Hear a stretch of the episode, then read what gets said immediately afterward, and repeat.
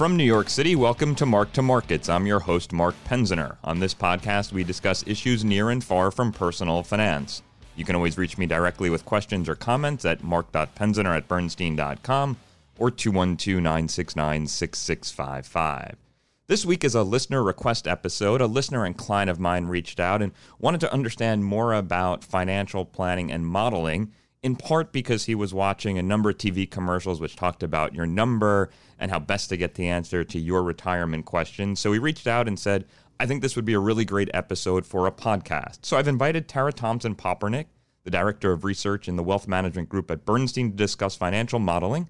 She oversees all aspects of wealth planning and financial modeling at Bernstein. Tara, thanks for joining. Thanks, Mark. Glad to be here. So I have a terribly basic question and I want to stay away from jargon as much as possible and not do a 20 minute episode on math. Um, what is financial modeling?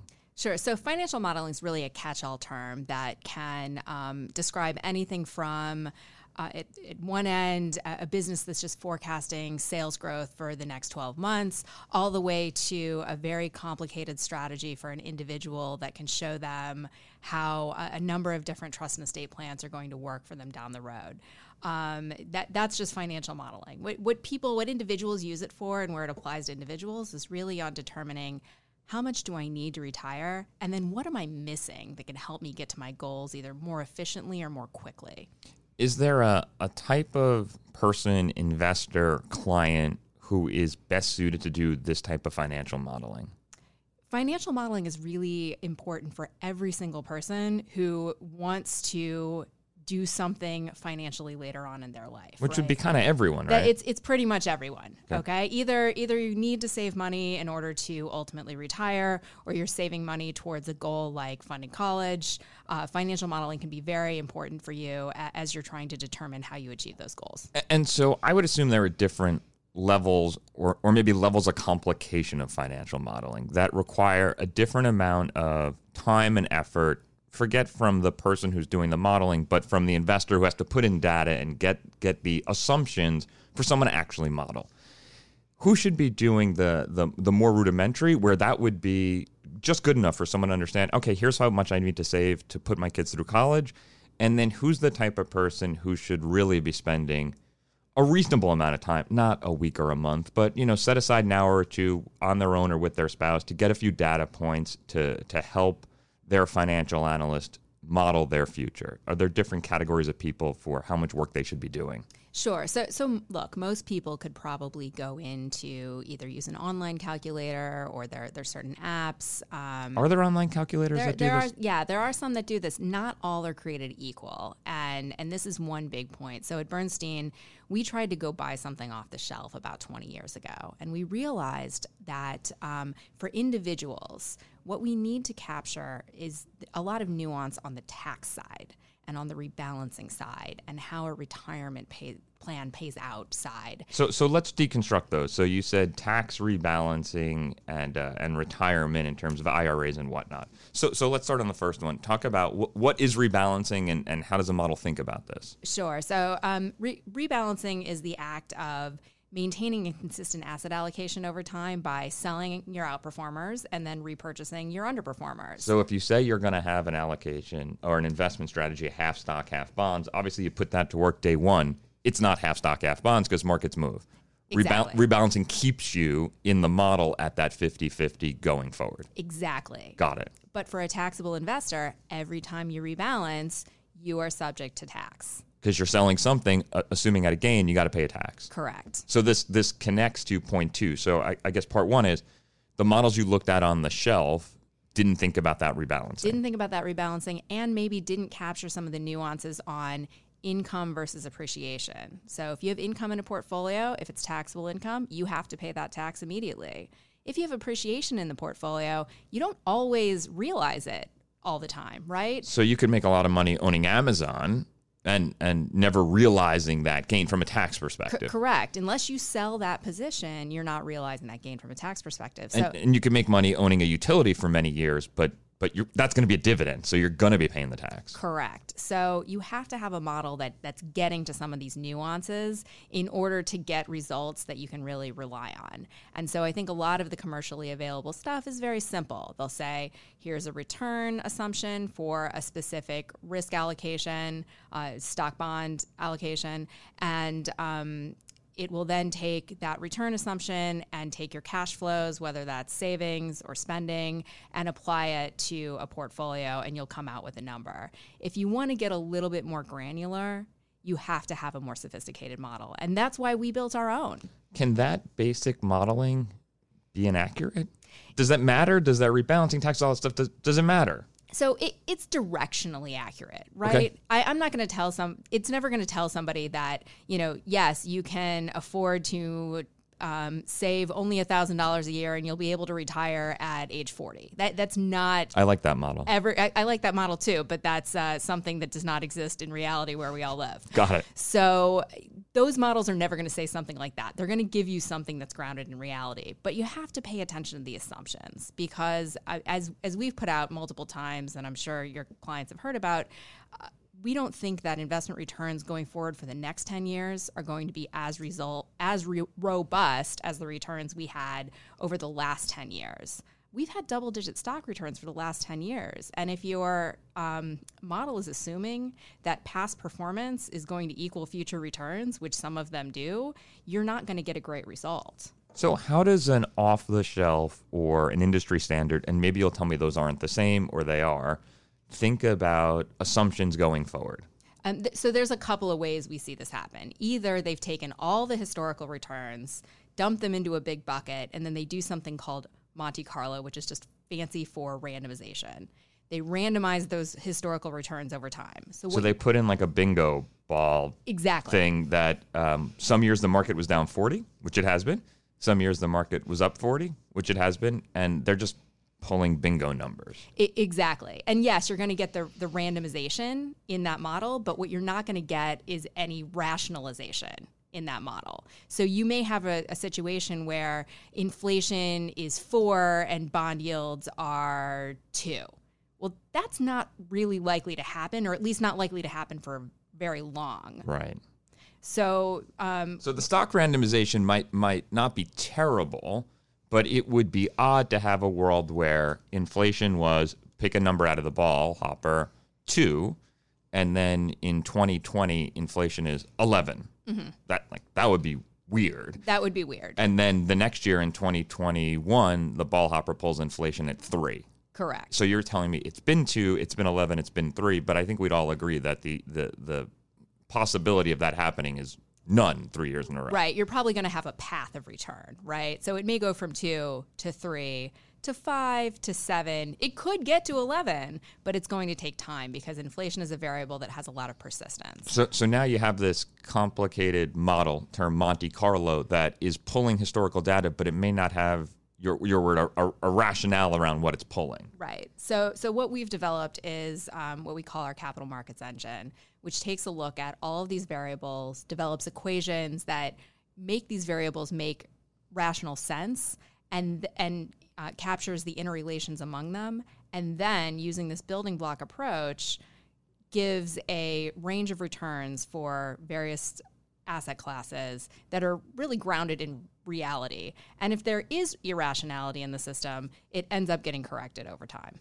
So, so the first building block would be inflation. Inflation's pre- inflation and G- global GDP growth are the first two things we start with. And once you have that, and you project out, well, I guess how many different versions of that would you project out? So we're looking at um, 10,000 different inflationary paths over the course of, say, 50 years. So, so you know inflation is not going to be that wildly different in all those 10,000 paths the, the next year. But right. then from there, you're building what would bond returns be on that scenario? What would stock returns be on that scenario? Correct. So this is trying to create realistic outcomes about what could happen in the future. I'm guessing though there's a range of very good to very bad. Yeah, a range of very good to very bad. Certain variables are very easy to predict in the short term, but very difficult to predict in the long term. Other variables are very easy, um, are very difficult to predict in the short term, but very hard to predict in the long term. So, um, inflation and bond, bond yields, relatively easy to predict within a range. Relatively is in- key word yeah, there. In the short term, but over the long run, you don't know what path you're going to be on, long term trajectory.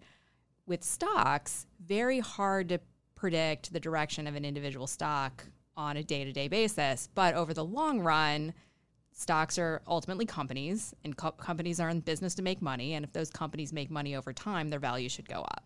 So does it wind up with possibilities that are really good and really bad? Like, h- how do I frame that? And and I guess the rubber meets the road question is: ten years ago, 2000, 11 years ago, two thousand eight happens, which is historically terrible, right? A year for the mm-hmm. market. It's the financial crisis. Does did, did models think about scenarios like that? So our, our model had a 2008 style scenario in it. It was just a very low probability event. I mean, depending on your But it was in it. It was in there, but depending on your asset allocation, it may have been in the bottom 100 trials of the 10,000 trials that we looked at. But it was possible. it was possible. It was just not probable. Right, fair. uh, But I would still say, in hindsight, people would say it's improbable that that happened, but it did happen. So if you look out those 10,000 trials and, and you look out 10, 20, 30 years, what winds up when you deconstruct the model being the biggest long term risk for investors? And I, and I guess I'd say retirees specifically. So for retirees specifically, the biggest long-term risk we see is inflation. It's and not 08. And no, it's it's how your purchasing power relates to the growth of your portfolio and how quickly that purchasing power um, can erode when you get on an inflationary cycle. Look, when we look at our results over a, a 30 year horizon or a 40 year horizon, what we're seeing is two things. One, either the investor outlives their assets, so they, they live a very long life. And, That's well, good. which is great. But the the downside to that is you have to have enough money to sustain your lifestyle for a longer period than you may have expected. So what's the model tell you you should do in that scenario?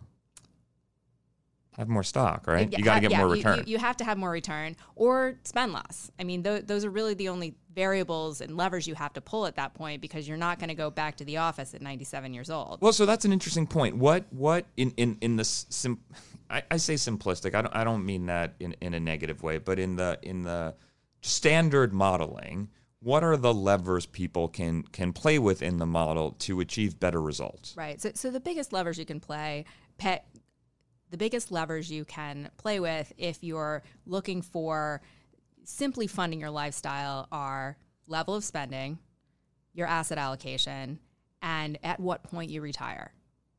What do you think the biggest one is? Right. So so if I'm well, I am working. Not if I'm working. I'm working. This, this is work. Um, if, if if we're working and you're thinking about retiring, or you're thinking about retiring in the short term, is the bigger level you can pull asset allocation? Because if I can retire sooner, and asset allocation is going to bail me out, and I can live with some risk. I don't get to work. I don't have to work. That that may be really appealing to some people. Or is, is spending like the most powerful lever you've got?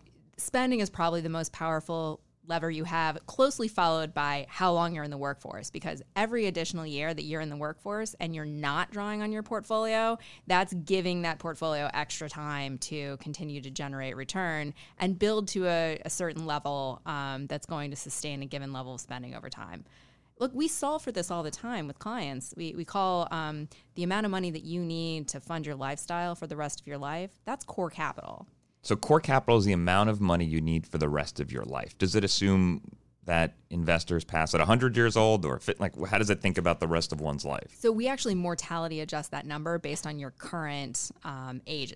So I would tell a 55 year old person you need a lot more core capital than I would tell an 85 year old person. Life expectancy is longer. Exactly. Does it make any as- uh, assumptions about increasing life expectancy or not?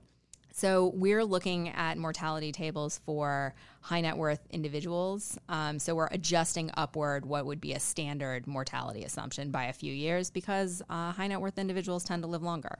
So it sounds like one of the the big things that you would use financial modeling for or your model for is is broadly defined as retirement planning or in retirement planning. What are some of the more nuanced or complicated things that one can test in a financial model? I'm guessing if you just go on the web you can find a retirement calculator, but if you're doing more complicated I don't know, estate or charitable planning? What are some things that that you can capture? Sure. And I think one of the big differentiators of our model is that we've built in a tax and um, investment vehicle infrastructure that captures a lot of nuance on the estate planning side, the charitable planning side, and even the retirement planning side with various kinds of vehicles. Uh, you need to integrate all of these strategies in order to be able to see what happens to your entire pool of assets over your lifetime. So, first and foremost, we'll often solve for core capital for an individual. So, how much money do you need out of all of your assets in order to live your lifestyle? Then, what are your secondary goals? Do you want to fund education for your kids? Do you want to leave a legacy to a particular philanthropic cause that you care about? And how do we build vehicles that will accomplish those goals for you? So, look, you may want to fund a trust um, that will benefit your children and possibly future grandchildren.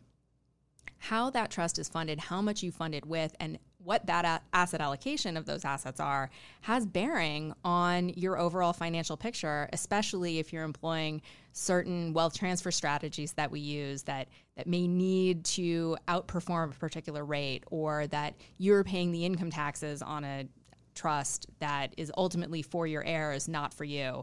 So things like this are um, super important to making some of these decisions and sizing and timing and, and how things are coming out on trusts, we work we work with and talk to a number of people who are beneficiaries of trusts or who have created trusts or, or, are trustees of trusts that distribute money to someone currently and or will leave something to another beneficiary. Can the model think about the trade-offs of of how you take care of all the beneficiaries of the trust in, in some sort of equitable way?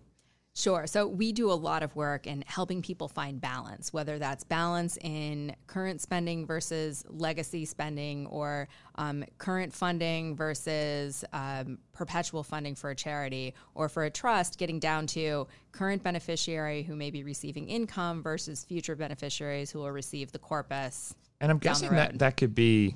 Um, contentious. It doesn't have to be, but it could be because you have a dollar that two people want to claim on, and how you split that evenly has got to be dependent on the investments.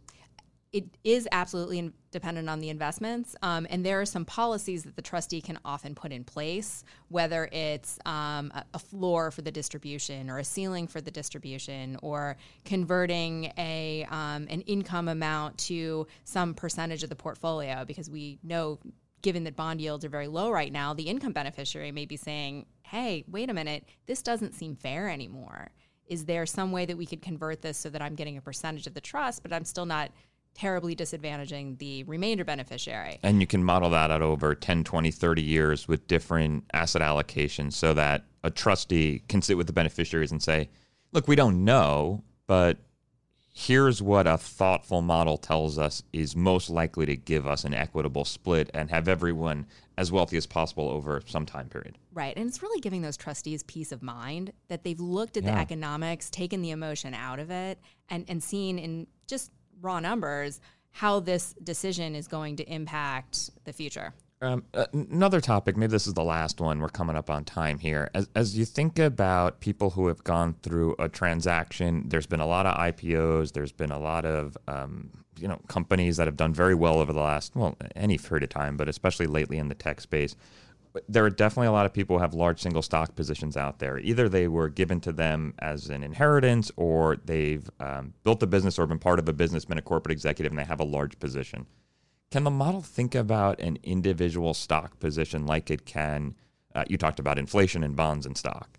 Yes. So, so what we do is we take the individual characteristics of one um, single stock, what what that stock's dividend yield, what its beta to the broad market is, what its historical volatility has been, and and we build a, an asset class that um, looks just like that single stock. It, it's not idiosyncratically that stock, and, and maybe we're not capturing every single nuance, but we're going to directionally get the amount of volatility um, that's associated with holding one single position, and we can compare that to a more diversified portfolio to, to mention look, a single stock can give you spectacular highs, but also spectacular lows and um, being able to see the trade-offs inherent in you know maybe diversifying maybe using another vehicle, giving some of that stock to charity, um, doing something like an exchange fund.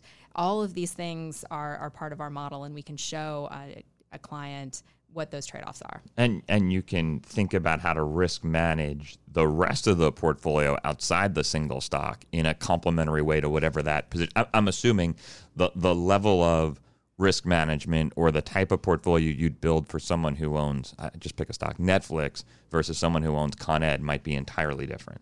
C- completely. I'm impressed. Well, Tara, thank you for your time. I appreciate you joining. To our listeners, any questions on this or any other topic, I can be reached at mark.penziner at bernstein.com or 212 969 6655. Make sure to like us on iTunes or wherever you catch this podcast. Until next time.